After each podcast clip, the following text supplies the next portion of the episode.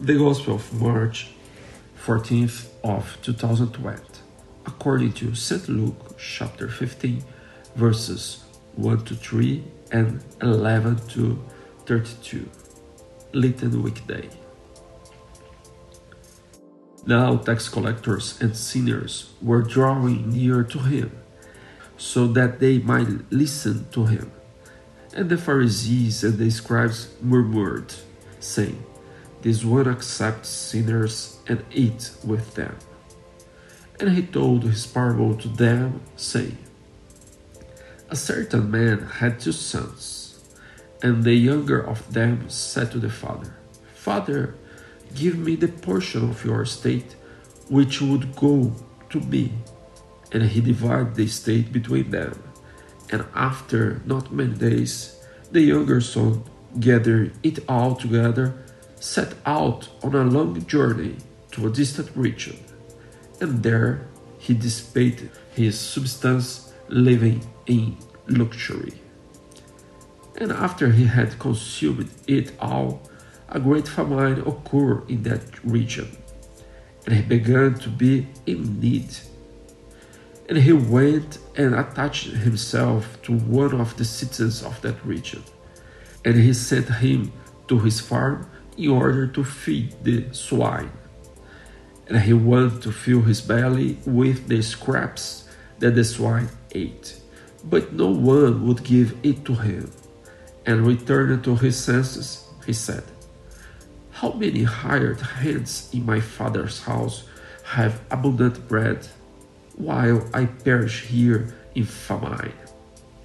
I shall rise up and go to my father, and I will say to him, Father, I have sinned against heaven and before you.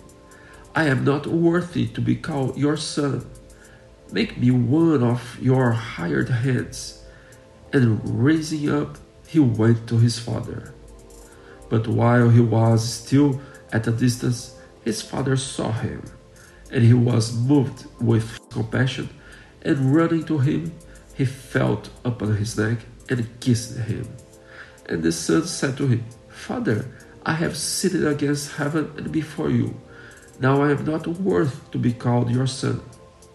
But the father said to his servants, Quickly, bring out the best robe and clothe him with it, and put a ring on his hand and shoe on his feet, and bring the fattened calf here and kill it, and let us eat and hold a feast. For this son of mine was dead, and he has revived. He was lost and is found. And they began to feast. But his elder son was in the field.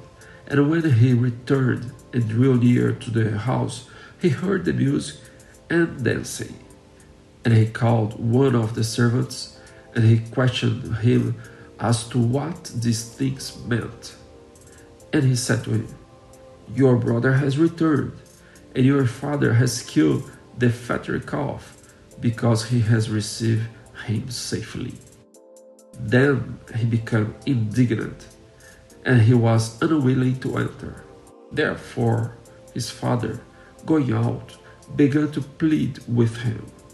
And in response, he said to his father, Behold, I have been serving you for so many years and I have never transgressed your commandment. And yet you have never given me a young goat so that I might feast with my friends. Yet after this son of yours returned, you have devoured his substance with loosened woman, you have killed the fatter calf for him. But he said to his son, Son, you are with me always, and all that I have is yours. But it was necessary to feast and to rejoice, for this brother of yours was dead, and he revived. He was lost, and he is found. The Holy Gospel.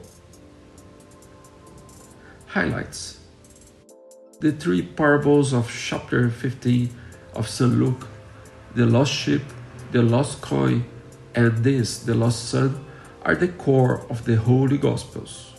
It represents the love of God to all and even the lost son has a place in heaven. Jesus having a meal with sinner is the reconciliation between God and the lost ones. The forgiveness of Christ is also the inclusion of the decays back in social life. The coming back of the prodigal son represents the conversion of sinners to the words and deeds of the Father of Christ. The older brother doesn't praise the salvation of his lost brother.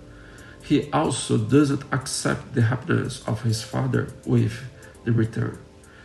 The older brother represents the ones that present themselves as morally superior, and therefore they think that can judge the others.